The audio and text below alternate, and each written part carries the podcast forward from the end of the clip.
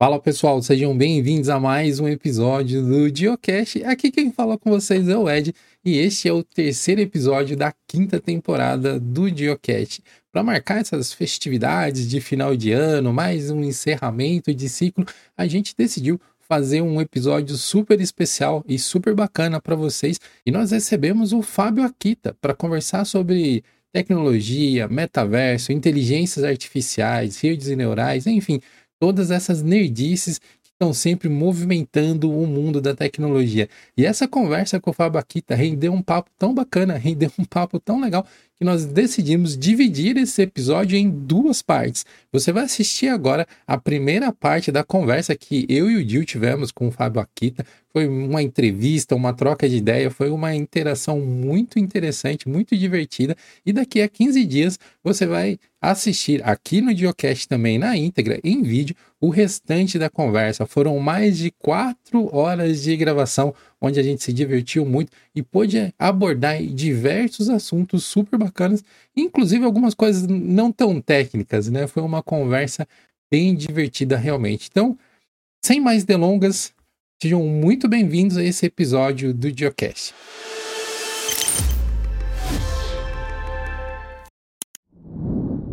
Justo nesse episódio onde nós falamos sobre machine learning, inteligência artificial, modelos de treinamento, o Sandbox, que é o nosso patrocinador, se encaixa totalmente nesse contexto, porque ele traz exatamente esses recursos para dentro da sua caixa postal.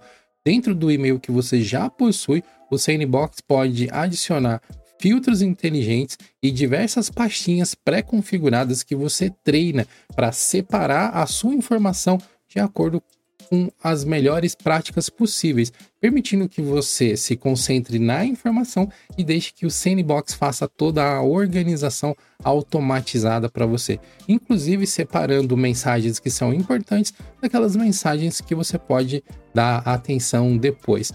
Um dos recursos que eu acho mais interessantes no Sandbox é que você pode configurar algumas pastinhas para que você seja lembrado em alguns minutos, ou em algumas horas, ou em alguns dias de determinados e-mails. Então vamos dizer que você tem um evento que você precisa ir ou uma reunião que é muito importante, mas que você não pode dar atenção para aquela informação naquele momento. O Sandbox tem esse recurso chamado Snooze, que permite que você configure alguns e-mails para que você seja lembrado em momentos específicos. Então, se você tem uma reunião muito importante daqui a uma semana, você pode mover esse e-mail, esse lembrete de e-mail para dentro de uma pasta e ser notificado um ou dois dias antes, dependendo da configuração que você escolher. Esse é só um dos exemplos da inteligência que o Sandbox consegue adicionar na sua caixa de entrada. Então, o que, que você está esperando? Utilize o nosso link especial, que é cnbox.com.br e ganhe 25 dólares de crédito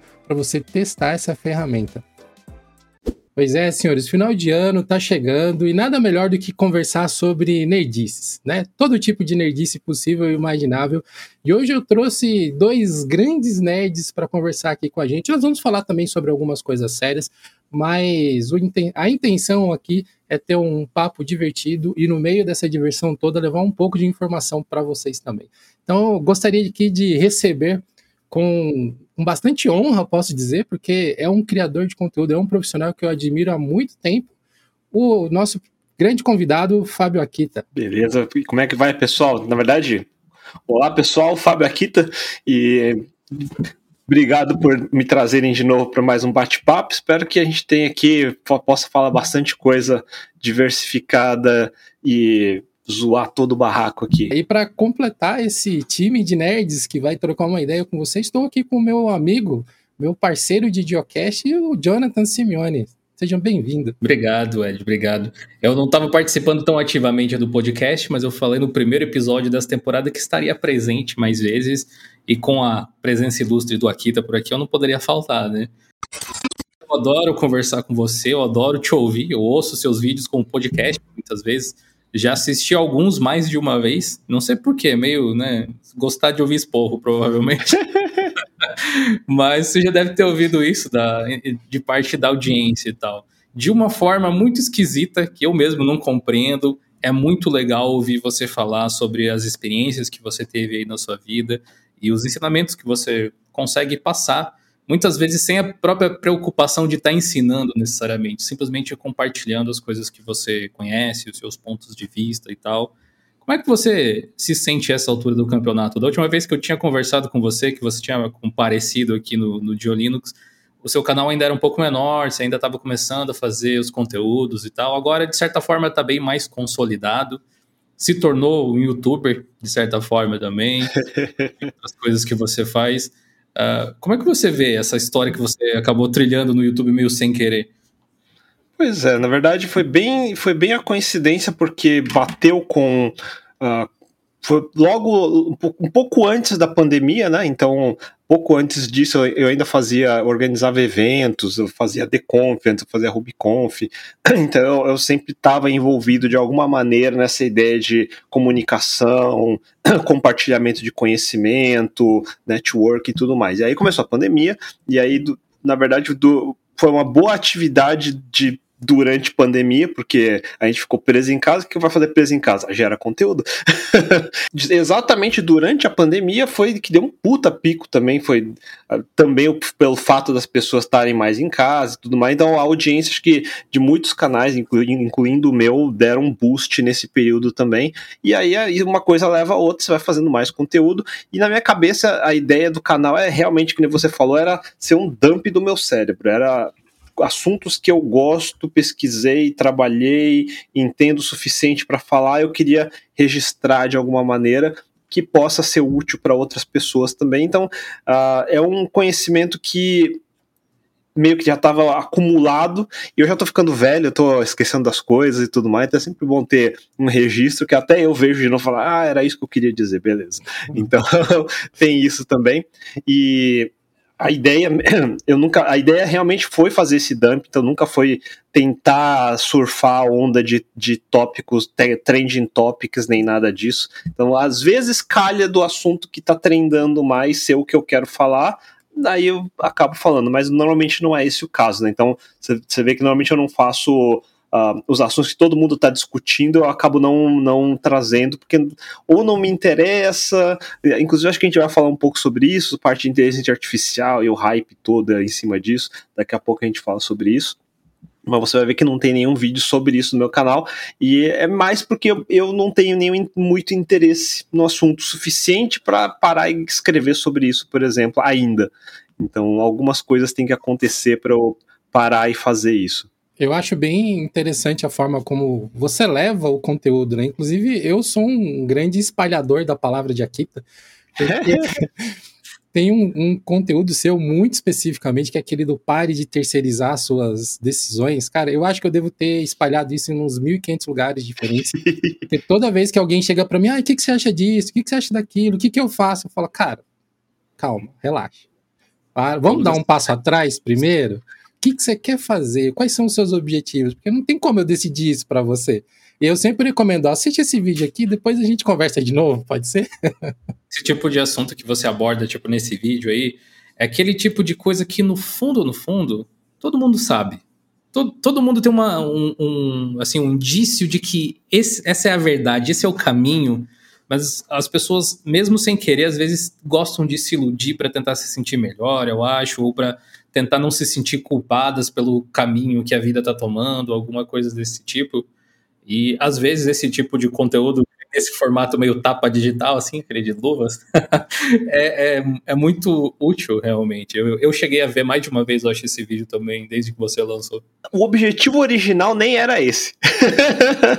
Acabou ficando assim. Aí é, isso acontece por causa do seguinte: é, eu sempre fiz conteúdo que sempre eu gosto de tecnologia o suficiente para querer evangelizar sobre tecnologia toda vez que eu via uma coisa legal, eu queria falar sobre essa coisa legal. Então, seja videogame, seja linguagem de programação, seja framework, ferramenta, não importa. Então eu fazia blog, escrevia sobre isso, fazia palestras, me deslocava de São Paulo para todos os cantos do Brasil para falar sobre coisas de tecnologia, sobre Linux, open source, todas essas coisas que a gente gosta porque é um assunto que me, me motiva o suficiente para eu produzir coisas sem ser pago para isso.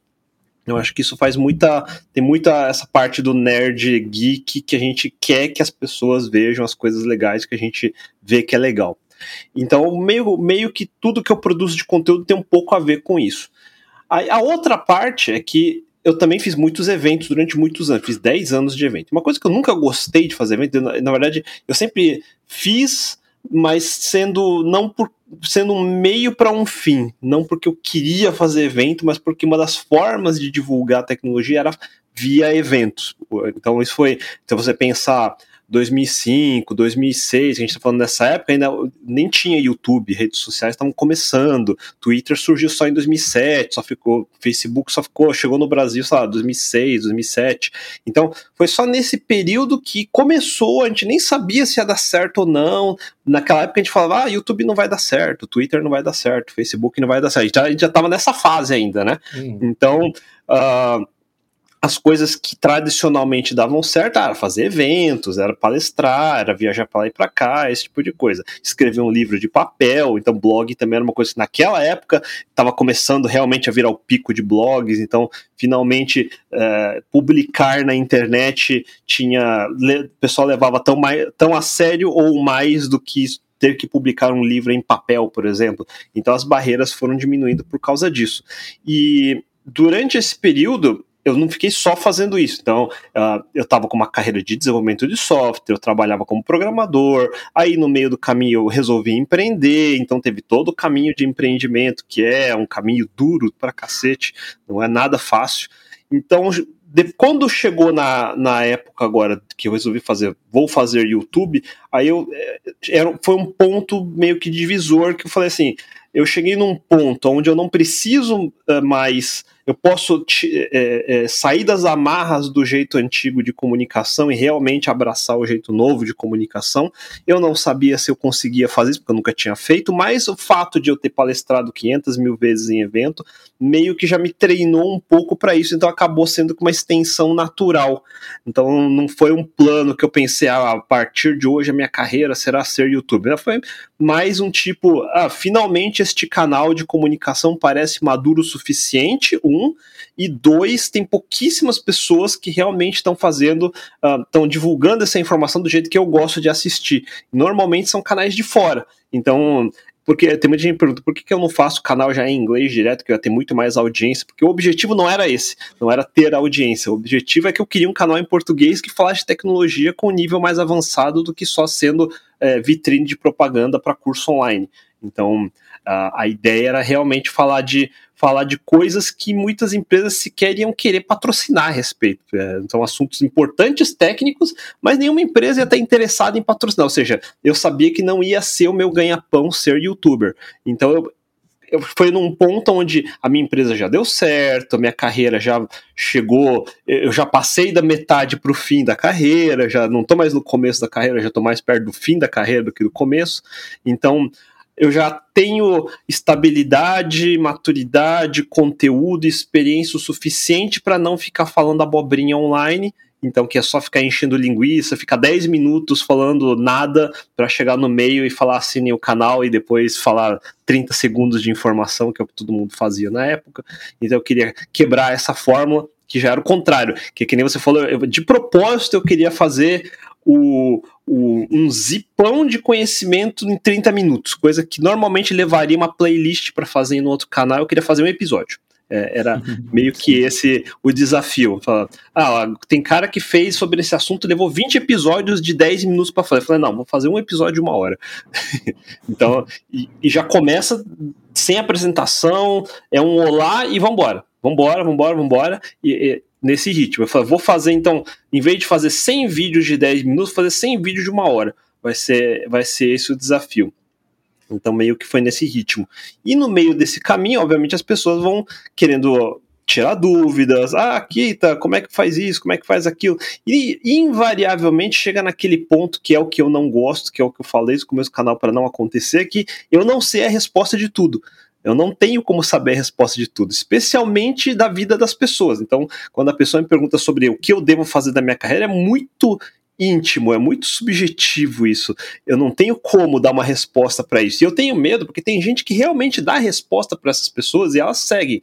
E isso, isso é uma irresponsabilidade muito grande, é por isso que eu tento ao máximo dizer, cara, o máximo que eu posso fazer é um chute absurdamente grosseiro que provavelmente se você seguir vai dar merda. E não é porque você é burro, é porque eu não conheço nada da sua vida. É simples assim. Eu posso te dar vários parâmetros, só que vão ser muitos parâmetros que normalmente as pessoas têm preguiça de acompanhar, falar, não, mas isso é muita coisa, é muito material. Falo, mas é sua vida, velho. Você não quer investir o tempo na, na, decisão da sua vida e quer que eu te dê uma decisão rápida dela. Falo, não faz sentido isso.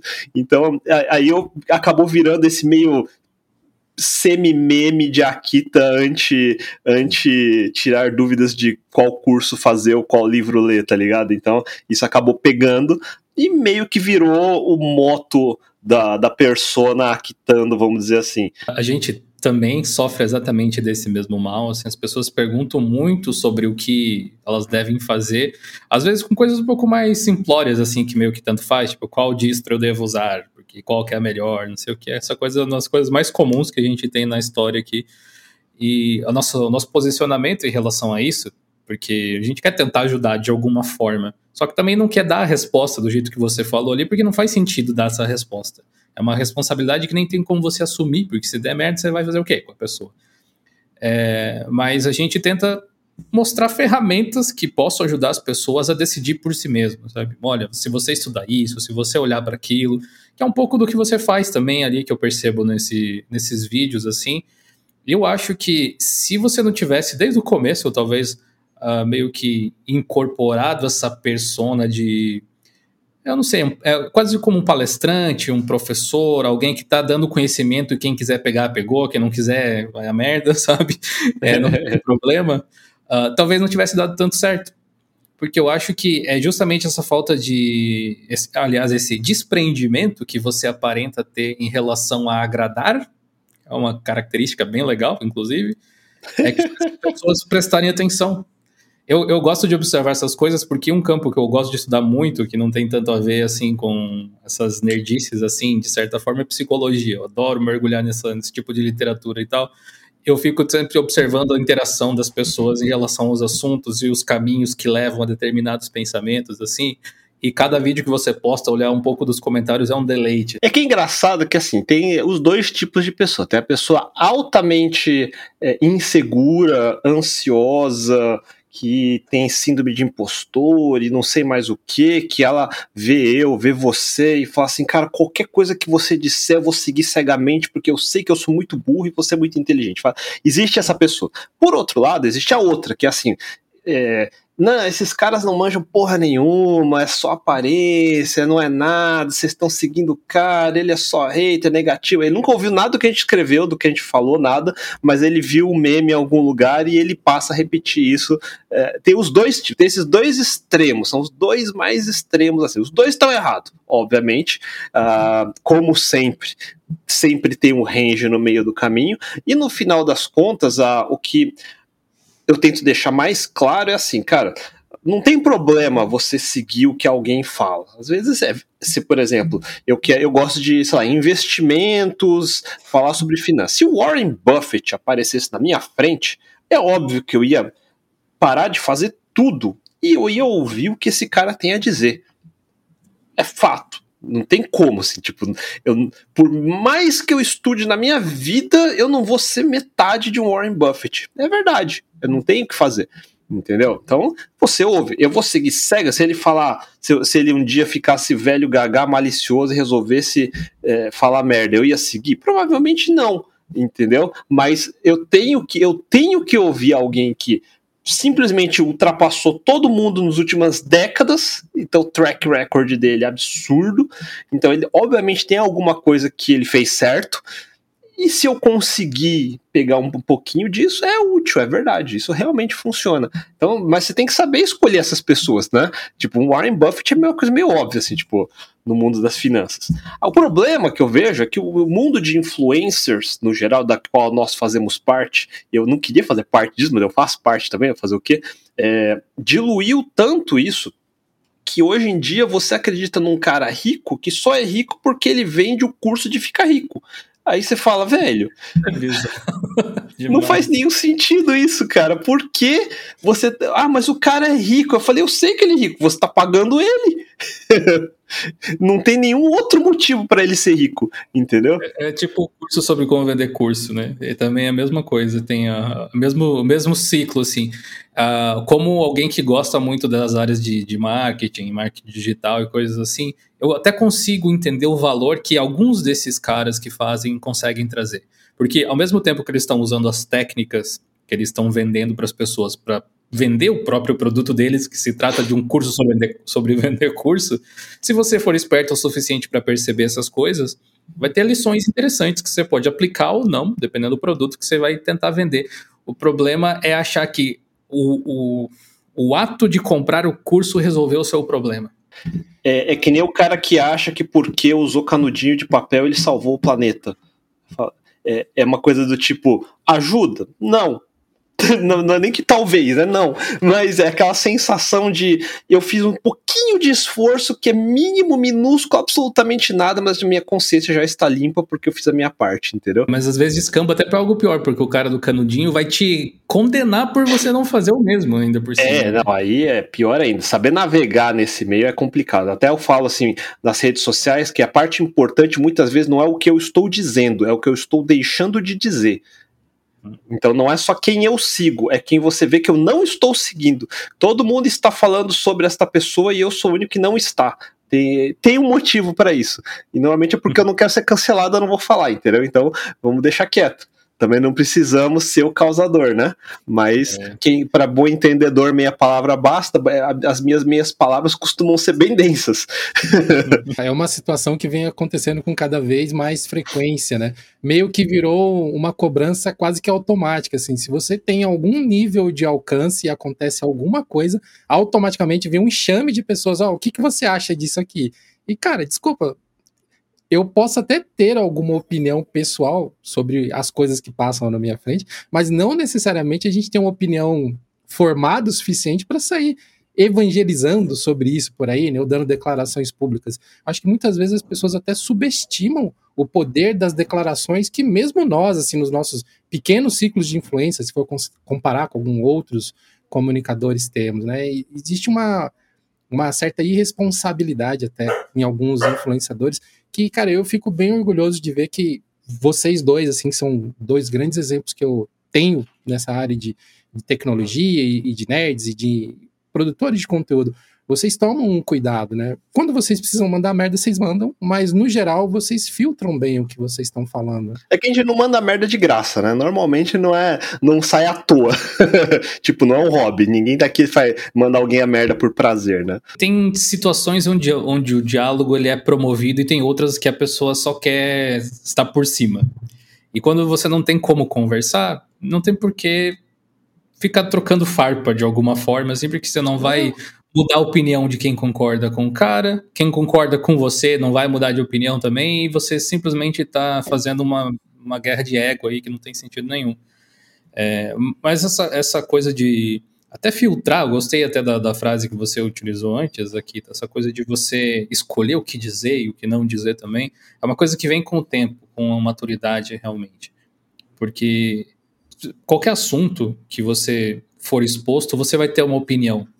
Ela pode ser embasada ou não, mas sim, assim que você pensou sobre o negócio, você vai ter uma opinião. E uh, as pessoas, acho que nesse mundo de influenciadores digitais e tal, existe muito esse ego de querer estar tá certo, de querer ser a pessoa. Querer estar tá certo qual... rápido. É, e aí acaba rolando do pessoal se atropelar, simplesmente. É Eles aquele... vão tentar falar, vão tentar se posicionar, mesmo sem ter um fundamento, sem perceber muitas vezes que você realmente precisa dar sua opinião para tudo? Ela, tudo que sai da sua boca é tão santo assim que precisa ser dito? Às vezes não. A maior parte das vezes não. Eu acho que é aquele caso da pessoa querer dizer que ela falou isso primeiro, né? Tipo, depois que estourou, é engraçado. Fala, tá vendo? Eu já tinha dito isso aí, ó. É o que eu chamo do mendigo de like. É o cara que, por exemplo, ele nem assistiu o vídeo que eu fiz, ele ouviu a bolha dele falando, ah, aqui tem uma bosta, falou merda, não sei o que lá. E aí ele começa, ó, ele quer ser o cara assim, não quer nem ser o mal nem o bom. Fala assim, ó, eu conheço o cara, ele não é tão burro assim, talvez não era bem isso. É, tipo, o cara começa a discutir sem nem saber do que é, mas quer ser o. Não, deixa que eu vou mediar isso aqui. Porque eu sou autoridade que deixa que eu medio, tá ligado? Você fala, velho, você nem sabe do que você tá falando. Tem, é, é, é, é, bizarro, assim, tipo, por que você tá entrando na conversa se você nem sabe qual é o assunto? A gente falou disso aqui num podcast. Eu acho que a versão estendida dele deve estar disponível para os membros do canal até. A gente tava falando sobre o, aquele livro do Gorila Invisível. Não sei se você leu esse. Não. É, que ele é mais voltado à psicologia e tal também.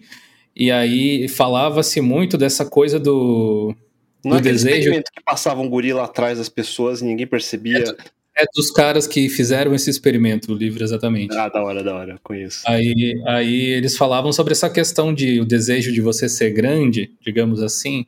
E acho que isso passa por todos nós, na realidade. Ser grande não é necessariamente você ser uma figura gigantesca na sociedade. É você se sentir valorizado de alguma forma, ou importante. E parece que a internet, as redes sociais, elas são uma máquina de dropar essas micropílulas de importância que as pessoas ficam desesperadas com a boca aberta assim embaixo do, do bocal dessa máquina esperando as pílulas caírem e elas vão tentar fazer qualquer coisa para ter esse micro momento de, olha só, eu tô mediando, se eu tô mediando eu sou importante, eu estou acima. Eu tô... Exato. Exatamente. É, é, é, meio que um litmus teste isso. Você vê o cara entrando em todo assunto, querendo ser o mediador tal. Eu não confiaria nesse cara. Normalmente eu não confio, normalmente eu não sigo, inclusive. Bom, essa vida, essa vida de criador de conteúdo não, não tem, um lado não tão fácil assim, mas tem um lado que eu acho que é bem. Uh, como eu posso dizer? Ele é recompensador de diversas formas, porque você claro. também entra em contato com. eu diria até a maioria das pessoas traz um feedback muito positivo. Não só por dizer que gostou do material que você fez, que te admira e os caramba quatro, mas por perceber que as discussões que você propôs acabaram trazendo uma elaboração de conteúdo bem sadio, às vezes, na seção de comentários, por exemplo, nas redes sociais em geral, assim. Tem alguns dos vídeos que você fez, ou algum dos vídeos que você fez, que você se lembra que, que foi extremamente positivo, que gerou um debate legal em torno do assunto?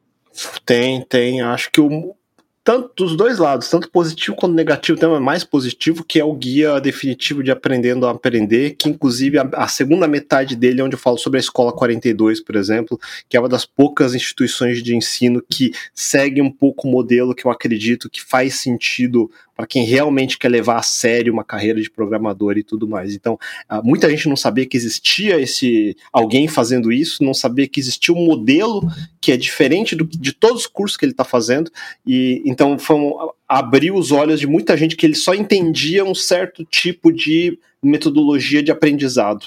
Então ele não sabia que existia outra maneira e que poderia ser dez vezes melhor. Então foi uma coisa que para muitos foi mind blowing no nível, caraca, não imaginava que isso existia, que podia existir.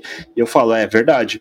E a parte, a parte interessante, assim, pessoas como a gente que já está há muito tempo, é, é, é uma reflexão que eu faço assim, muita gente pergunta qual curso é melhor, qual curso é pior. Fala, não tem como saber. Primeiro que eu nunca fiz nenhum desses cursos para poder te dizer com propriedade qual curso é melhor. Segundo que eu nunca aprendi com curso. Eu não fiz curso para aprender a programar. Nos meus primeiros dias eu, eu, mexi no computador porque eu gostava do computador. Imagina você, você com seus Linux, você gostava dos Linux, você instalava, dava pau, você gastava, varava a noite, fazia. Não tinha um curso que te dizia como instalar, como fazer, qual o melhor distro. Não tem um curso que responde isso. A gente aprendeu isso na marra porque a gente gostava disso.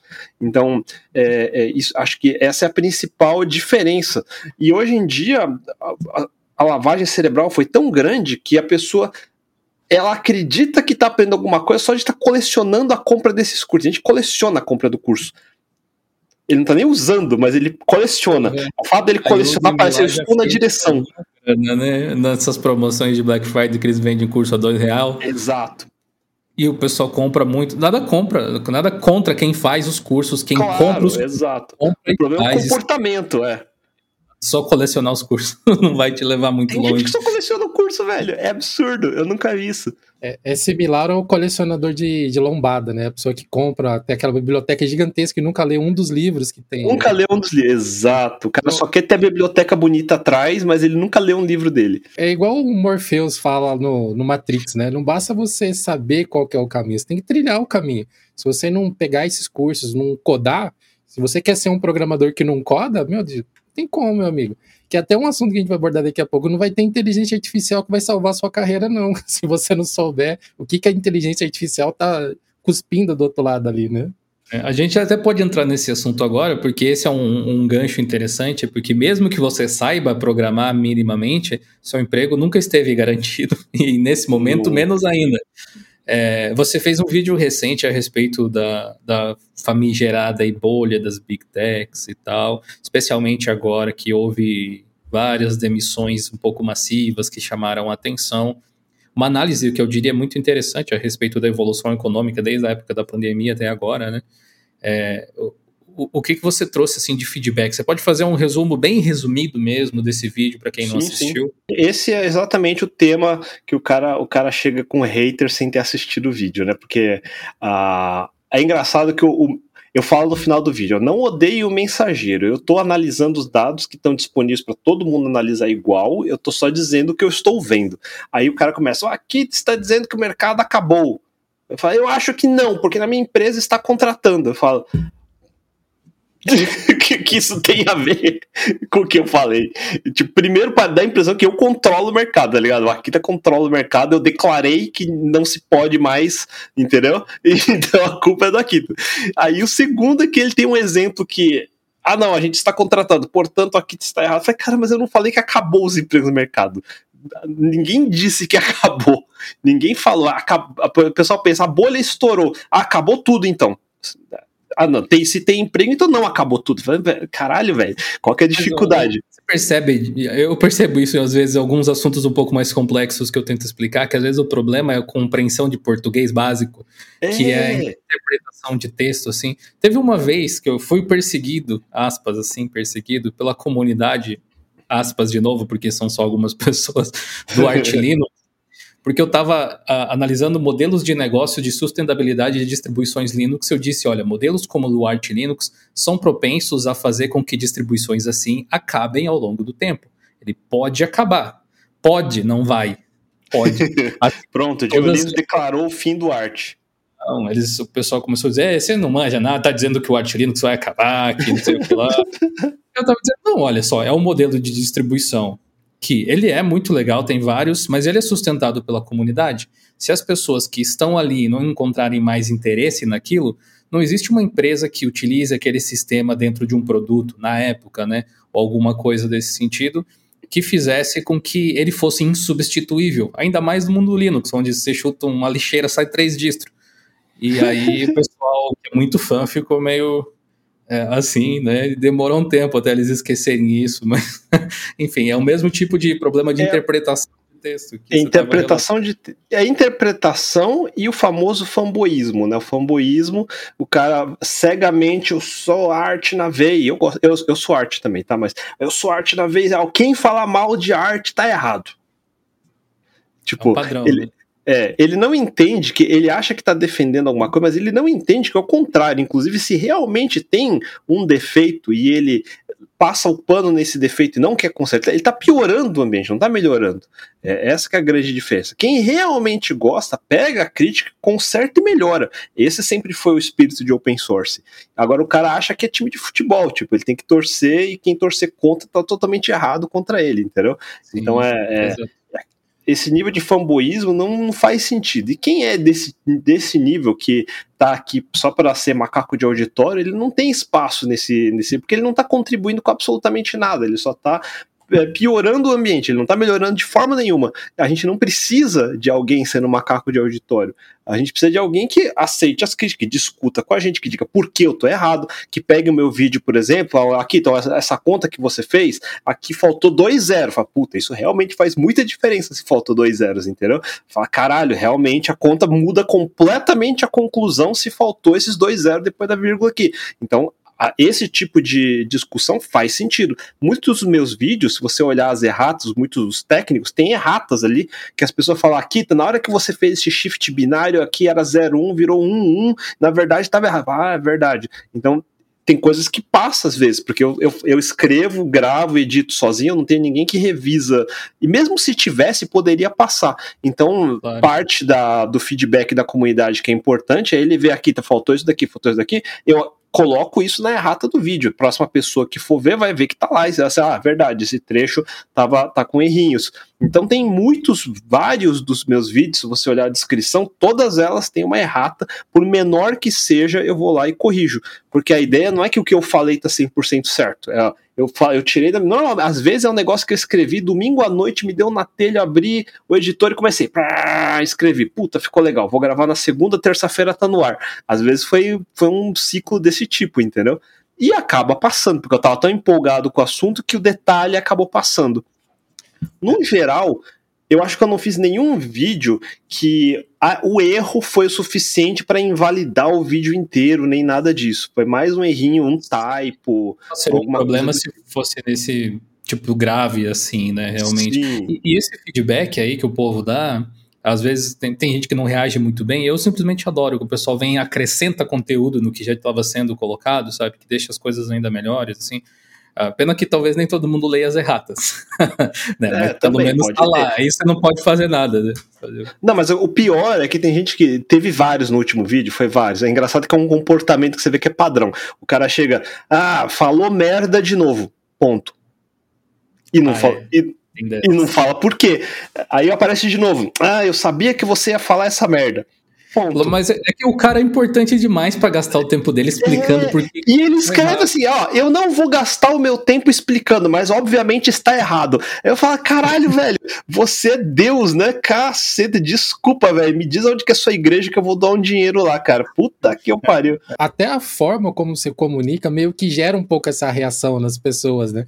Porque mesmo os seus vídeos tranquilos, eles têm uma vibe meio acelerada inclusive no começo, quando eu comecei a, a, consumir os seus conteúdos, eu tinha uma séria dúvida se você não dava uma acelerada na hora da edição, assim, que eu falei, cara, não é possível que esse cara fala tão rápido assim o tempo inteiro, cara. Depois que eu comecei a fazer esse ritmo, que foi meio natural, é, eu, eu, acabo falando assim às vezes, principalmente com meus amigos, eu, eu dou uma acelerada mesmo, mas quando eu aumento o tom, é meio de propósito, porque ele é feito num momento que, assim, se você concorda, você já passou por aquilo que eu estou explicando, você fala assim, era exatamente o que eu queria falar, mas eu não, não tinha, eu não podia, ou eu não sabia como, então é aquela coisa que engasgou nele. Ele está engasgado já faz um tempo nele. Aí a outra pessoa que não concordou, vai ter dois tipos. Vai ter aquele tipo que vai colocar o capuz porque foi exatamente para ela, e, e, e, ele fica puto, porque foi exatamente para ela. Foi, é, ali foi mirado e atirado com Entendi, sniper para acertar exatamente no calo. Então foi de propósito, eu estou pisando num calo muito específico. Então, se a pessoa doeu esse calo, é com você mesmo que eu tô falando. E tem pessoas que já amadureceram que eu pisei num calo e esse calo ele já entendeu que foi um erro. Então ele fala, eu sei. Esse é o cara que concorda baixando a cabeça, fala, eu sei, foi isso mesmo que aconteceu, eu fiz essa merda, eu sei que eu estou errado. Então você tem essas três graduações normalmente. E o hater, hater é aquele que realmente está doendo no calo. E, e, aí eu não usei meia palavra, eu não usei provavelmente, talvez, não, eu falei, é exatamente, eu aponto na tela, é você, você, uhum. e, é, e é mesmo, eu não, posso, não tenho o que dizer, é você, não tem como não falar, eu sinto muito, cara, sinto muito. Oh, mas a, é, é, a psicologia é em ação de novo aí, o cara que, quando você faz essa, essa apontar esse dedo na força do indivíduo especificamente, e você tá meio que dando uma sacudida no pilar dele, sabe? Da estabilidade, da vida, da carreira, alguma coisa assim, automaticamente ele vai se colocar na defensiva e vai tentar fazer com que tudo que você falou seja. Ah, o cara é um viajão, só fala merda e tal. Porque caso você esteja certo, a vida dele tá meio bagunçada. Eu, eu, lembro de ter visto muita gente nessa postura naquele seu vídeo do. Ah, qual que era? Era um que você tá em uma thumbnail segurando um Cup Noodles. Ah, o do. Sim, sim, o que eu falo sobre low code. Como que eu, você tá querendo dizer que o que eu faço é miojo? Fiz muito miojo na minha vida. Aí, é que, aí é. a pessoa que não se toca, que é esse que é o grande problema. Ela acha que a vida dela vai ser a vida inteira só fazer miojo. E ela talvez não tenha se tocado que existem outras coisas. Então o que eu tô dizendo pra ela, ó, se você não se tocou ainda, existem outras coisas. Agora, se a pessoa fala, cara, eu sou tão ruim, mas tão ruim que mais do que isso eu não consigo fazer. Se você eh, me dizer que tem outras coisas, meu mundo explode, aí é, é, eu tô mostrando como a fundação tá tão frágil que em algum momento ela ia sentir essa, essa dor. Eu tô tentando adiantar essa dor para ela. Entendeu? É meio nesse sentido, porque inevitavelmente Uh, se isso é um problema, isso vai aparecer, independente se eu disser ou não disser. Então, uma coisa assim, você não saber a realidade e escolher ignorar. É, eu estou demonstrando que ela existe, você está escolhendo ignorar, mas a partir de agora já não é mais uma questão da sua ignorância, é uma questão que você tá da sua insistência, da sua teimosia. Então são coisas diferentes. Então eu estou justamente exercitando na pessoa esses, é, é, esse conflito que ela não está acostumada a ter que lidar, porque ela até então ela podia ficar num echo chamber e ficar isolada, e parece, parece que o mundo dela ia ser eternamente bom desse jeito. E é justamente o que causa pavor nos últimos vídeos que eu faço, que é, eu estou mostrando que o status quo não é para sempre nunca é para sempre. Então, aquele lugar que tá confortável, bonitinho tal, que parece que é tudo perfeito, ela não vai ficar assim para sempre. Podia ser, mas não vai, infelizmente. Então, isso vai mudar. E isso pode mudar 180 graus. E a, eu tô tentando avisar antes que isso aconteça. E como você consegue, talvez, não se fuder tanto nesse, nesse, nesse momento. Então, aí é uma questão de refletir se a sua situação se encaixa no que eu tô falando ou não. Tem gente que não, porque, sei lá, a família tem posses, ele tem plano A, B, C, D e E. Se não der certo aqui, eu posso mudar para a Alemanha, para o Japão, para não sei onde. Eu tenho opções. Aí eu tô, então, na verdade, eu estou falando com a pessoa que é o contrário, tem menos recursos e menos opções, justamente para dar tempo de, de fazer alguma coisa. Quem já tem opções, ele pode se sentar no topo do seu trono e falar: ah, não, o mundo vai ser sempre igual, eu não estou sentindo nada. Eu falo, é lógico, você tem sete seguranças na garagem, você tem um carro blindado tal, óbvio que você não vai sentir nada, entendeu? eu observo desse tipo de conteúdo que você faz, assim, principalmente esse que é mais para abrir a mente das pessoas, eu acho que ressoa muito com quem principalmente está começando ou recomeçando na carreira. Porque as pessoas, desse exemplo que você deu, a pessoa que ela já está estabilizada, muitas vezes ela criou uma zona de conforto que ela vai defender com unhas e dentes ali, ela não vai querer grandes quebras no paradigma que ela já se habituou. Mas para quem está começando agora e temos meu, um, mundaréu de pessoas, a gente tem um, um exército de pessoas começando agora. E, esses conselhos eu acho que não valem nem só para a área de tecnologia. Para todas as profissões, vale a pena parar e considerar que a visão do mercado que está sendo apresentada neste momento, ela vai durar até se iniciar o próximo ciclo. Então você tem que ter essa maleabilidade de se readaptar rápida, que, que nos leva também a um outro conteúdo seu, que na verdade acho que é uma playlist, né, do Começando aos 40, que é muito bacana também, que tem esse lance de, meu, calma, olha como é que tá agora, já se prepara para o próximo passo, e talvez depois desse passo tem o próximo passo, tem o próximo passo, e assim continua. Né?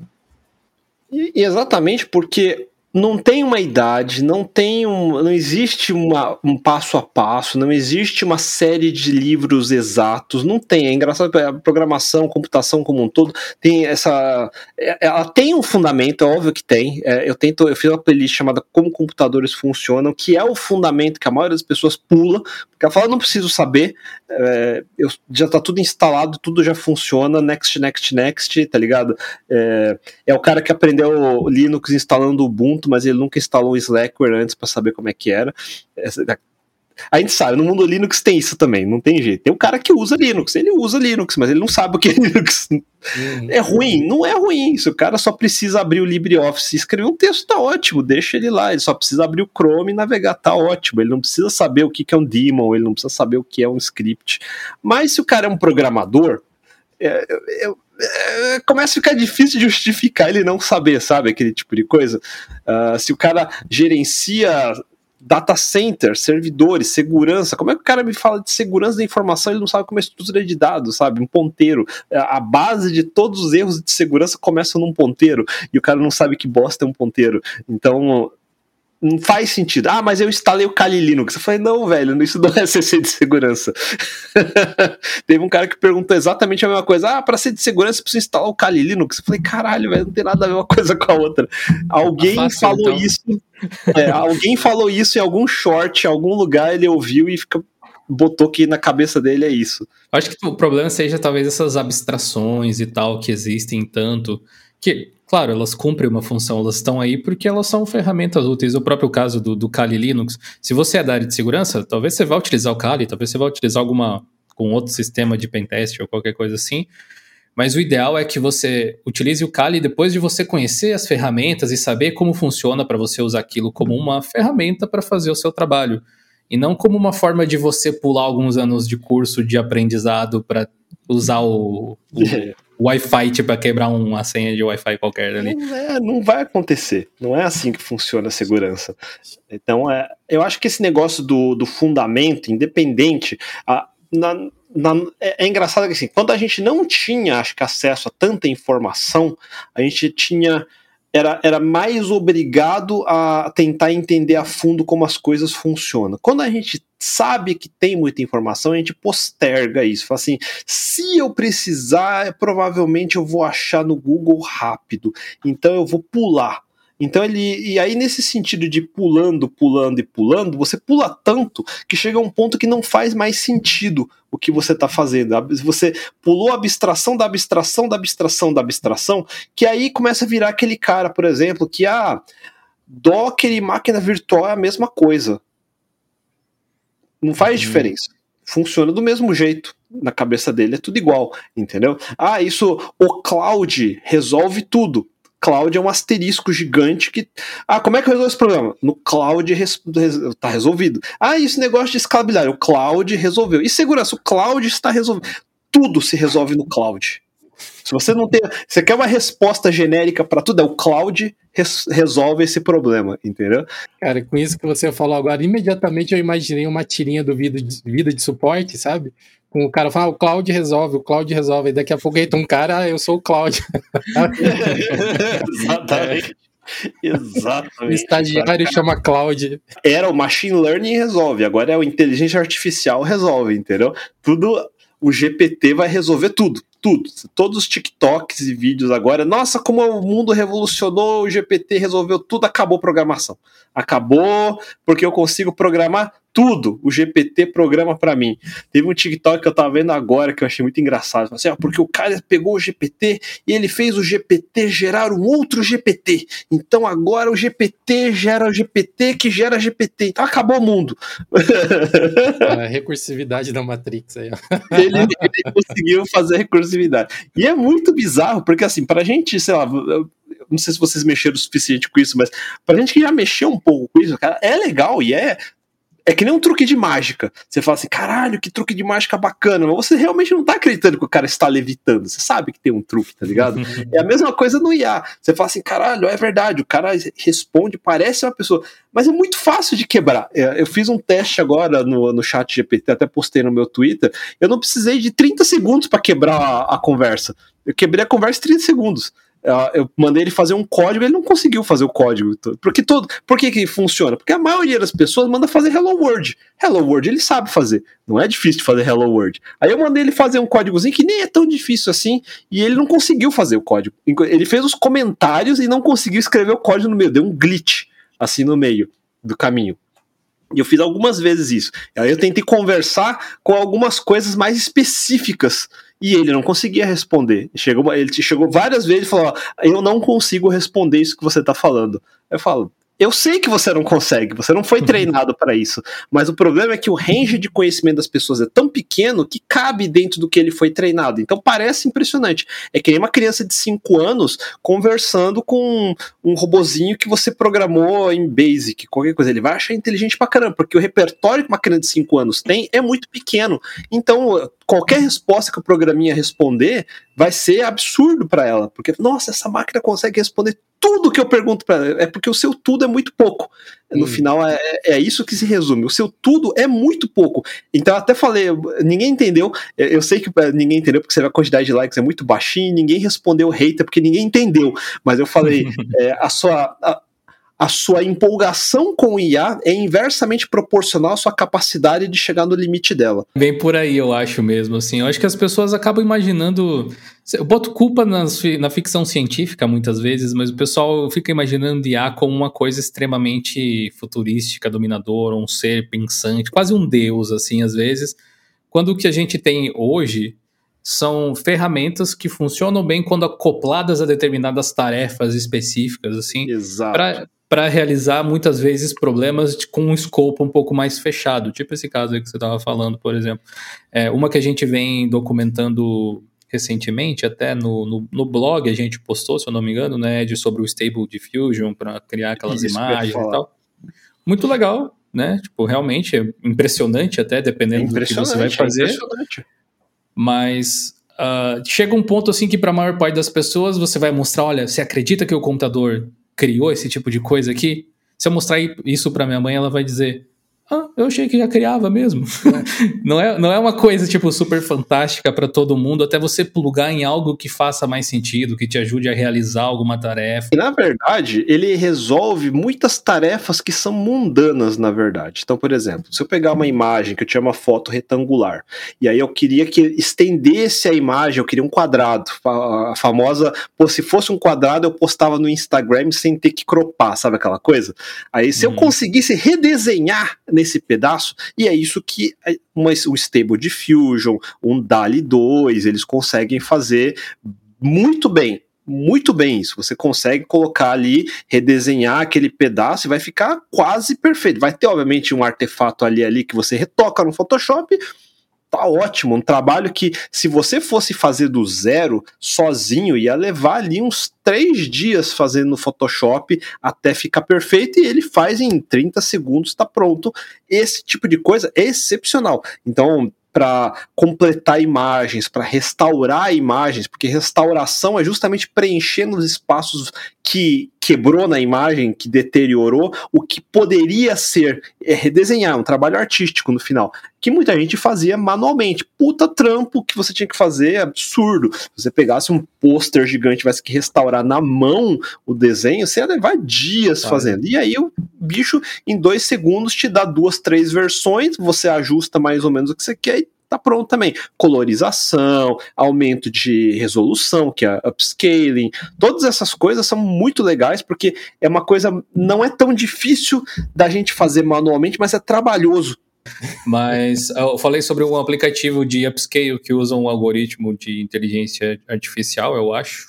Não lembro o nome dele daquele upscale. Acho que o nome do app é Upscale Edge. A gente chegou a falar dele, não sei se você lembra. Não lembro desse. Ele é open source também e tal, mas enfim eu utilizei ele para restaurar fotos antigas, assim, de família, mesmo que eram, tipo, pequenininhas, Sim. e aí você consegue esticar. Não fica perfeito, claro, mas fica ok. Uma outra utilidade legal, eu vi que o pessoal do Canva parece que colocou o Stable Diffusion dentro do Canva agora, para você poder criar pode imagens ser, originais, ser. teoricamente, para tentar eliminar um pouco de coisa de direito autoral. O próprio Photoshop, o lance de você conseguir reconhecer o fundo de uma imagem, o foreground, para recortar Isso que eu e deixar... Tem os neural filters agora, sim. Acho que esse é um ponto interessante também, né, para a gente, até complementando o que você acabou de falar, Akita, do, do range de conhecimento, né? Tipo, se você é uma pessoa que desenha um bonequinho de palito todo torto e você pega um Stable Diffusion, cara, você vai achar que aquilo ali é ciência alienígena, você vai achar que é mágica. Agora, se você pede para um Moebius sentar e desenhar, desculpa, Stable Diffusion, ficou difícil para você aqui a conversa. Inclusive, a gente fez um conteúdo para a NVIDIA recentemente falando do Omniverse, que é a rede deles, que tem várias aplicações muito bacanas em linha de produção e tal. E ali tem tanto a inteligência artificial aprendendo com as coisas que estão acontecendo, quanto o aprendizado de máquina, que é treina, treinando em cima de dados repetitivos para achar a melhor rota de saída para algumas coisas. A gente até comentou, acho, num vídeo que a gente tentou explicar inteligência artificial em pouco tempo, tipo, acho que foi um vídeo de uns 20 minutos, assim, as principais áreas, ao menos, do, do campo. E uma coisa que, que a gente se dá conta tentando fazer isso é que o termo IA ou inteligência artificial é uma super simplificação de um universo tão amplo, sabe? É, é tipo você cloud. dizer assim, ó, é tipo cloud, ou você falar assim, ah, é a internet. É, é, é isso, é, é tecnologia. É, é, isso, resolvi o problema. Funciona para encerrar uma conversa com quem não entende, mas quando você for. É, com o que, que você trabalha? Eu trabalho com TI. É que agora, assim, é por causa também do hype, mas porque a utilidade realmente é grande, muitos aplicativos comerciais agora estão saindo com funcionalidades de ou machine learning ou inteligência artificial, que nem a gente falou do Photoshop com neural filters. Então agora você consegue é, cropar a imagem, ele completar para você a imagem que ficaria um, uma barra preta. O Photoshop já consegue, ele tem, é, acho que crop com fio, Smart Fio e tudo mais. Então ele consegue consegue, hoje você consegue pegar, eu quero é, tirar o, o, a pessoa do background, então isso também já funciona quase que perfeito, especialmente em coisas que antes era chato, chato de fazer na mão, que é você conseguir tirar cabelo e colocar em alfa. Isso é, é, chato de fazer, chato. Você tem que mexer em channels, você tem que mexer um monte de coisa manualmente. Então, era até uma técnica avançada que só cara bom de Photoshop conseguia fazer. E hoje, com dois cliques, está feito. Porque eu consigo. Esse, esse é o tipo de coisa que, que inteligência artificial, machine learning, vai melhorar em fazer. Coisas que eram. Não são difíceis, mas são trabalhosas de fazer. Então, classificação é uma delas. Então, quando a gente fala em estatística, machine learning, é basicamente estatística e probabilidade. Então é basicamente você criar relevância, classificação, categorização em cima de dados de uma montanha de dados que facilita para que eu consiga encontrar coisa mais relevante, por exemplo. E no caso de, de um DaVinci Resolve, acabei de baixar, ele tem um negócio absurdo, que é você grava sua voz em qualquer ambiente, chiado e tudo mais, ele com dois cliques ele tira tudo e fica animal, fica perfeito. Então, esse tipo de coisa, antigamente, de novo, você ia ter que manualmente mexer nas ondas Nossa. e tudo mais. Nossa, é um saco de fazer, nunca fica perfeito. E agora ele sabe como setar direitinho, porque justamente a inteligência artificial é um, um, por falta de uma palavra melhor, um escravinho que fica ali testando todas as possibilidades até chegar no parâmetro que eu considero como ok. Então, o IA é alguém que eu, eu dou uma chicoteada assim, ele vai trabalhar mais duro para mim para chegar no, no ponto onde eu gostaria, se eu tivesse que fazer na mão, levaria uma semana, e aí ele eu chicoteei ele o suficiente para ele fazer em 30 segundos. É mais ou menos assim que funciona uma IA. E o problema de IA IA mesmo, Deep Learning e tudo mais, é que a gente vê o GPT, a gente vê o DALI, o Stable Diffusion e tudo mais, eles são modelos pré-prontos que eu, como usuário destilado, eu posso usar via uma interface fazendo um chat e tudo mais. Eu não tenho nenhum controle sobre aquele modelo e eu não posso gerar outros modelos. O problema é de eu estar discutindo isso no Twitter hoje, que uma das coisas que eu não fico tão hypado com inteligência artificial é que é uma coisa que por muito tempo vai estar completamente fora das nossas mãos como desenvolvedores, como pessoas de tecnologia. Nenhum de nós vai ser capaz de desenvolver um modelo que chega perto de um GPT ou de um DALI, qualquer coisa do tipo. Porque para chegar naquele modelo, você precisa conseguir acumular petabytes e petabytes de dados, no caso do DALI, petabytes de imagens, no caso do GPT, petabytes de livros, textos acadêmicos, enfim, todo tipo de texto e milhares de horas de computação num data center absurdamente gigante que vai custar milhões de dólares até eu conseguir ter aquele modelo que consegue responder a sua piadinha no GPT. Para você conseguir responder aquelas piadinhas que todo mundo está fazendo no GPT, os Hello World da vida que a gente falou, custou milhões de dólares, milhões de dólares. E é o máximo que ele vai conseguir fazer fora dos limites que ele não foi treinado, ele não tem o que fazer, ele não, não vai conseguir. Mesmo um DALI, um DALI 2, um Stable Diffusion, não é difícil você, se você quiser ir muito além do que ele pode, ele não consegue também. Certos tipos de imagem fica uma droga, fica horrível, não fica bonito. A gente só mostra as imagens que ficaram bonitas, mas para cada uma imagem que ficou bonita, tem umas 100 feias que ele gerou errado de, antes que a gente não posta. E isso custou muita, muito processamento. Então, o custo de você gerar um bom modelo de de IA é fora das nossas capacidades como desenvolvedor. Então, eu, como desenvolvedor, não vou conseguir fazer um modelo. Uma tech startup não vai conseguir fazer um bom modelo. As únicas empresas do mundo capazes de fazer modelos que são realmente úteis, que é pouco mais do que uma brincadeira, vai ser uma Microsoft, o Google, o Facebook,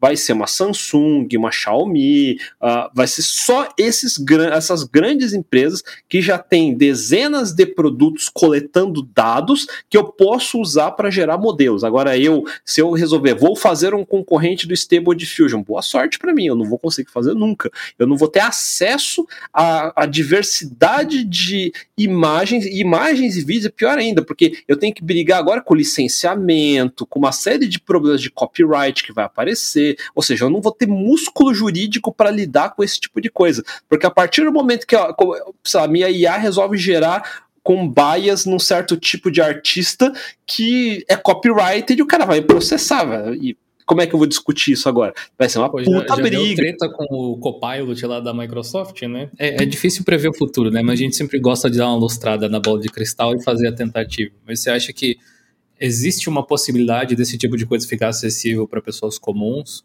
em algum momento? Então, Essa parte de, de criação mesmo, desenvolvimento que você estava falando. Então, o problema são os modelos. Vai, com o tempo, vão começar a aparecer vários modelos diferentes. Agora a gente está fazendo os mais óbvios, né? Começou com o modelo de identificar gatinhos na internet, óbvio, né? Sempre vai começar com gatinhos, não está errado. Mas isso evoluiu para conseguir identificar imagens melhor, consigo para conseguir gerar imagens melhor. E aí, uma vez treinado esses modelos, uma Nvidia que vocês estavam falando, eles têm data centers animais gigantescos e acesso a todo tipo de material que eles possam precisar. Por isso que o modelo que eles têm num DLSS que tem DLSS que tem nos nos 3090, nos 4090 agora, eles conseguem fazer coisas absurdas, que eu acho impressionante mesmo, é realmente impressionante. Eu consegui pegar uma imagem Full HD e dar upscale para 4K em tempo real a 60 quadros por segundo, é absurdo, é absurdo. Eu consegui no DL, DLSS 3 agora, que eu consigo gerar um frame interpolado novo por cada frame e aumentar de 60 para 120 frames por segundo, é absurdo. E eu não tô gerando no, na GPU essa, esse frame está aparecendo do nada, puf, eu, uma inteligência artificial está redesenhando mais rápido do que minha GPU conseguiria gerar aquela, aquele novo frame. Esse tipo de aplicação é muito foda, é absurdo. Para game é uma aplicação muito foda, para arte é uma aplicação muito foda. Uh, para mais do que isso, aí eu começo a ir mais longe, que aí a gente começa a falar dos problemas que a gente não quer ouvir, mas é o que vai acontecer. E fica muito mais rápido também câmeras de segurança identificar o seu rosto, se você está interligado isso com o seu Pix, por exemplo, consigo bloquear sua conta, sabe? Começa, a gente começa a entrar numa certa área que essa eficiência começa a ficar bem problemática se os únicos tipos de instituição que vão ter controle sobre esse black box, e é um black box, vão ser instituições do tamanho de um Google ou de governos. Então, a, gente não tem muito o que fazer, esse é o problema. Então a gente vai estar, tá, a gente vai estar tá à mercê de fato, não precisa ser uma Skynet, basta ser o que já é hoje e eu já consigo, em milionésimos de segundo, localizar pessoas onde eu quiser, porque eu tenho feed de todas elas. Então, o que vai melhorar com o tempo é que a, pegar o feed de informações que hoje está distribuído e consolidar num lugar só vai ficar cada vez mais e mais fácil, porque hoje em dia todo mundo tem um desse no bolso. Então eu sou basicamente, eu estou transmitindo as minhas informações o tempo todo. É muito fácil de me rastrear. É facílimo de me rastrear hoje em dia. Eu, eh, qualquer organização desse tamanho, com uma IA desse tipo, realmente consegue saber muito facilmente o que eu estou gastando, qual é o meu perfil, não só para me mostrar ads, mas como para controlar o que eu possa querer fazer ou não, por exemplo. Então, tá bem, tá bem nessa direção. E não tem, e não é uma questão agora se eu consigo fazer uma IA ou não. Eu, eu não consigo impedir que ela faça isso, na verdade, porque esses dados estão sendo processados o tempo todo em tempo real. Então, a, o máximo que eu posso fazer, que é a grande discussão que tem no mundo open source também, é quanto, quanto mais quanto eu consigo evitar é, é, contribuir com esses dados dentro dessas redes, na verdade, que é a parte mais difícil, né? Famoso aquela famosa discussão dos que se o serviço é gratuito, o produto é você, nunca teve, nunca foi tão verdade. Cara, e nesse, nesse cenário que você está explicando agora, tem um, um caso que a gente pode citar que cada ele some e volta assim com uma frequência alarmante tá, também,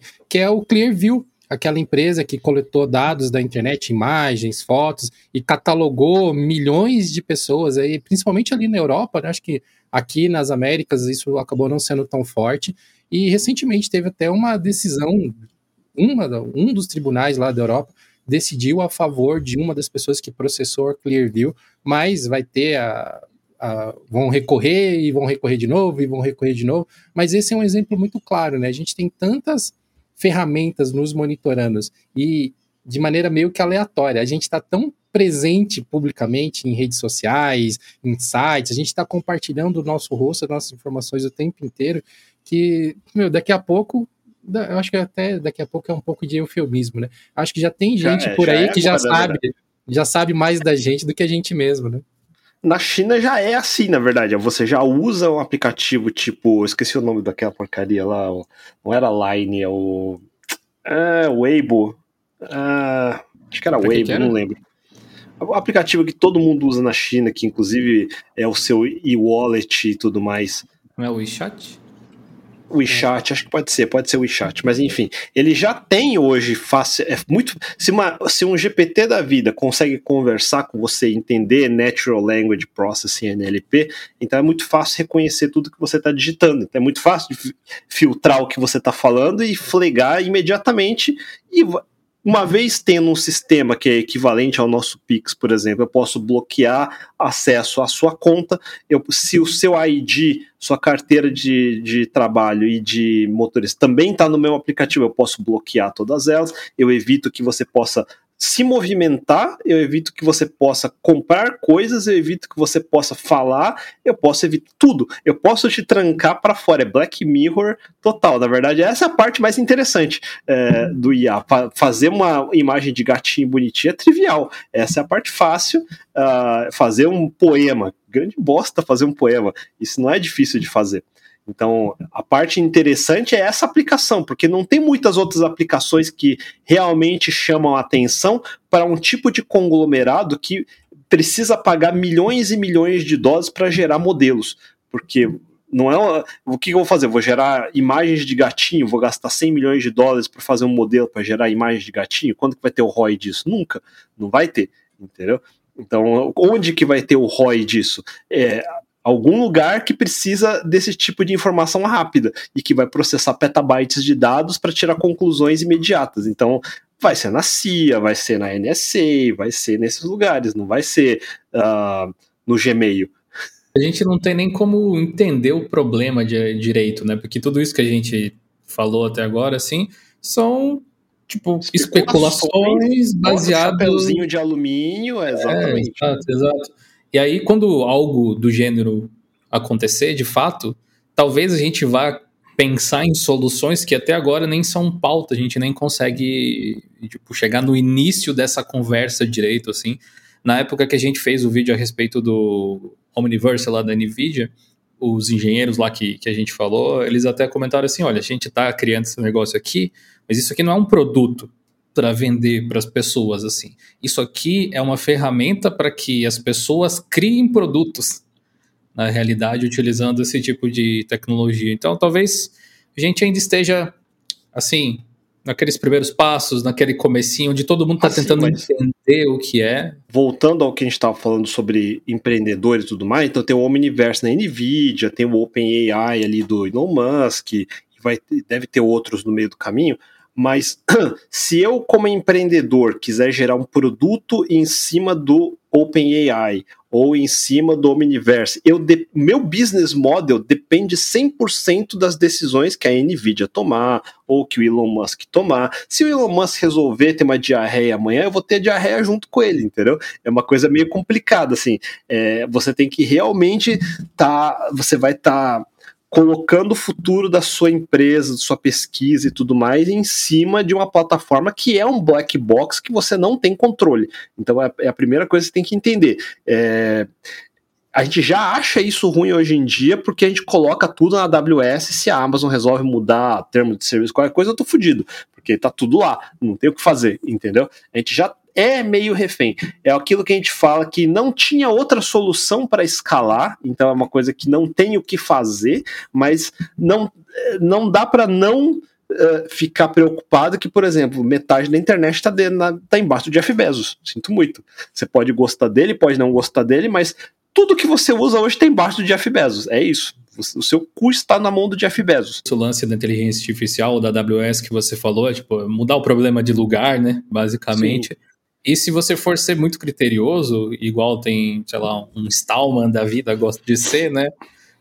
Bom, basicamente toda a sua interação humana, seja tecnológica ou não até, depende invariavelmente da relação que você tem com o trabalho que outra pessoa desenvolve. Esse não é geralmente o problema. O problema é quando você concede talvez um poder que talvez você nem tenha tido a intenção de conceder em primeiro lugar, fez isso sem. Eu nem sabia que isso poderia ser um poder.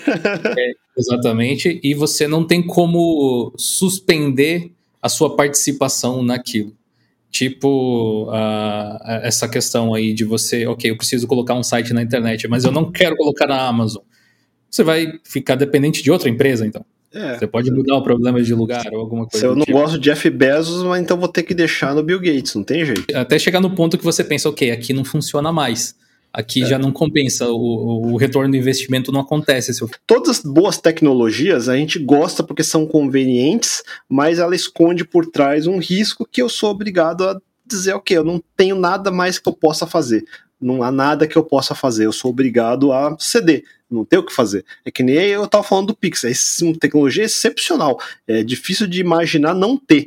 Só que o problema é que se amanhã eu xingo o Xandão no Twitter, ele não gosta, ele pode falar, desliga o Pix dele. Pronto, tô sem minha conta. Eu não tenho nada que eu possa fazer, absolutamente nada. Eu tô fora do sistema. Então isso é um problema. Só que, então, fala, então não xinga o Xandão. Fala, beleza, é, é, o máximo que eu, é o que eu tenho que fazer. Eu sou obrigado a chegar nesse ponto. Então aí, aí é que fica aquele, aquela sensação é, bittersweet de é, é confortável, é conveniente, porém agora eu virei a, o escravo de alguém. Ah, ainda tem uma questão assim que aí, sei lá, entra até uma coisa um pouco mais filosófica, talvez, que é quando é uma empresa que você contratou um serviço, alguma coisa assim, você pode até dizer que não tinha muitas opções, mas você tinha a opção até de não empreender se não quisesse. Não ia chegar onde você queria, mas é uma opção que você tem. Agora, quando se trata do governo, não é como se você pudesse dar um opt-out. Daí é, é complicado. Exatamente, o Snowden que o diga, né? A gente tem um, uma coleção de pessoas aí. Tem até o brasileiro também da, das bitcoins lá, que ficou bem famoso, porque ele conseguiu dar o chapéu até certo ponto no governo, mas enfim, é, às vezes eu me pergunto né, qual que é o nível de qualidade de vida que essa pessoa tem hoje, né? Porque você fica muito limitado em qualquer coisa que você possa fazer. Né? Você vai dando um oversight assim conforme o tempo passa, porque você começa a dar importância para outras coisas dentro da sua vida que esses elementos de conflito fica tipo, quer saber? Deixa eu viver aqui outra é, coisa. E, e, do ponto de vista de aí falando de filosofia e um pouquinho de novo botando o chapéu de alumínio na cabeça, importante. Daqui a pouco ninguém vai falar, ah, aqui é conspiracionista. Falei, calma, eu tô só especulando um cenário que não é tão enfim, vamos lá é muito interessante que exista um DALI 2, um Stable Diffusion, um Chat GPT, porque eles dão uma cara amigável para IA. Então, nesse exato momento, tá todo mundo hypado que IA é uma coisa bacana, legal. Eu só vejo vantagens e só, elas são divertidas. É esse que é o consenso ninguém está pensando mais em IA como alguma coisa que pode ser ruim, que pode ser má, que pode ser má, que é a imagem que tinha antes, a imagem Skynet. Então. O marketing em torno de IA foi muito bem feito, que ela virou 180 graus a opinião de todo mundo para, sim, IA é bacana, eu preciso de IA, todos amamos IA, vão fazer TikTok de IA, porque IA uhum. faz poemas para mim, e faz imagens de gatinho, ela não pode ser má se faz imagens de gatinho, entendeu? Então, é, é food for thought que é importante de ter, né? Cara, esse é um ponto muito bacana que você tocou, porque sempre me lembra que as ferramentas, normalmente, elas são um meio para você chegar num resultado. A ferramenta raramente é, é, o resultado por si só. E aí você Exato. imagina, esses dias mesmo eu estava vendo um update que saiu daqueles robôs lá da Boston Dynamics, que eles têm aquele robô quadrúpede que parece um cachorrinho, e eles licenciaram para uma empresa que agora, de acordo com as leis regulatórias lá dos Estados Unidos, fica aberto para a iniciativa privada comprar aquele robô quadrúpede com armas de fogo. Então, eles armados. Aí você, eu, eu fiquei pensando, ok, você tem um robô que ele é quase impossível de derrubar, ou que se você derruba ele se levanta muito rapidamente, porque ele já foi treinado para isso. E olha só que legal, agora ele tem uma IA que consegue distinguir perfeitamente seres humanos de qualquer outra coisa. tipo, mira perfeita num robô que é muito difícil de derrubar. Cara, se não é nos Estados Unidos, eu não, né? É, não podia ser em outro lugar. tem muito a cara deles, isso que é incrível. E se for falar em teorias da conspiração, tem várias teorias. Eu, eu, eu devia fazer um Infowars aqui. Só para sacanear. Mas o Elon Musk, ele, eu acho muito engraçado que ele, ele parece muito aleatório, cara. Eu, até, eu não sei até onde ele realmente é aleatório, até onde ele realmente pensa no que ele tá fazendo. Porque se você pensar que ele é só um louco, encaixa. Se você pensar que ele é um gênio do mal, Lex Luthor também encaixa. É bizarro, porque uh, a compra do Twitter, por exemplo, eu acho. Foi engraçado que teve a teoria da conspiração deles com a Binance. Vocês viram isso? Uhum. Não, eu não vi, não. Foi logo no dia seguinte, eu acho que o, a, fechou que eles iam ganhar, comprar de fato o Twitter. Aí a, a Binance, eu acho que foi parte que ajudou a financiar o CZ da Binance. Foi essa meio, meio 500 milhões, alguma coisa do tipo, ou mais. No dia seguinte, a Binance lança um índice de criptomoedas na Binance, chamado Bluebird Index. Dentro desse Bluebird Index, você tem três moedas. Você tem a Meta. Da, meta não, é a. Caramba, eu esqueci o nome da raposinha que é a carteira de Ethereum. Ah, esqueci o nome. Tem essa, tem a BNB, que é o token da Binance, e tem o Dogecoin, que o tio Musk gosta. É, e é muito engraçado isso ter é, surgido, porque. Metamask, isso, tá, a moeda Mask. E aí a, teoria que da conspiração, de novo, chapeuzinho de alumínio e tudo mais, é que o tio Musk gostaria de replicar o WeChat na América, que é transformar hum. o Twitter no WeChat transportar valor dentro da, do aplicativo do Twitter, ele se tornar o Pix, entre aspas, entendeu? E para fazer isso, ele poderia usar criptomoedas, por exemplo, a BNB da Binance, e a Binance sendo a infraestrutura que possibilita isso de funcionar, tendo o MetaMask como e-wallet e tudo mais, e você começar a ter esse tipo de infraestrutura dentro do, do, de um Twitter, por exemplo. Puta teoria da conspiração, isso pode não tem a mínima noção se isso é possível de fazer, pode levar muito tempo, mas enfim. Os caras ficam lançando coisas tipo Bluebird Index, para que, que você vai provocar? Chama de qualquer coisa. Por que você vai chamar de Bluebird Index? Vai se fuder. É, você, tipo, você quer que a gente faça conspiração, né? É... O, o, lance é que você observa a, a, o Elon Musk atuando no mercado aí, e você vê um, uma suposição desse tipo e você pensa, é, é bem capaz dele querer fazer uma coisa assim mesmo, é plausível até, né? Plausível, e você, não, você já não acha nem que é tão absurdo, porque você fala, ah, ele vai fazer e foda-se, ele vai fazer. Você já tá acostumado que ele vai fazer, porque ele falou, ah, vou fazer Neuralink, ele tá fazendo, vou fazer Starlink, tá, já tá feito, vou fazer SpaceX, tá feito também. Fala, caralho, velho, não é possível, o que que tá acontecendo aqui? Falando em Starlink, você tinha uma, né? Tinha, tinha Starlink. Eu cheguei a usar, eu comprei, foi compra de impulso. falei, o problema é que eu moro no apartamento e mantendo dentro do apartamento não faz nenhum sentido, tá ligado? Mas faz a review do equipamento e o que, que você achou? Não, é excepcional, é excepcional. Eu imaginava muito pior, é muito bem feito. Eu peguei a versão 1.0 dele, já até a versão 2.0. E aí, se você uhum. for numa região que não tem internet, também não tem prédios, não tem interferência. Ele, porque a antena ele vai, ele se movimenta, né? Ele não fica parado, ele fica mirando para o satélite mais próximo. Então ele fica se autocalibrando ali. Então, é, dependendo da área de cobertura e tudo mais, é muito bom. É uma internet de 100 megabits às vezes. Funciona bem. A latência não chega a ser tão ruim. Não dá para você jogar competitivo online, mas para streaming tá excepcional. Fazer call de Zoom tá excepcional. É, isso me levanta uma questão que eu acho ah, interessante às vezes de trazer, porque a gente fala com uma certa frequência até desses assuntos a respeito de privacidade, segurança, é, essa até, até mesmo liberdade no sentido estrito da palavra mesmo, né? Mas uh, e, e, é bem fácil, sem querer, às vezes a gente acabar pintando de vilão todas essas empresas que criam essas coisas assim. Claro, todas as, todas as ações têm um lado negativo. Tem uma forma com que, se você for negativo o suficiente, você consegue ver o negócio descambando para o negócio maligno. Mas, ao mesmo tempo, tem tantas coisas boas que eles trouxeram para a humanidade que talvez a gente não tivesse podendo contar essa história para você agora se empresas não tivessem é investido em ferramentas, esse tipo de coisa, né?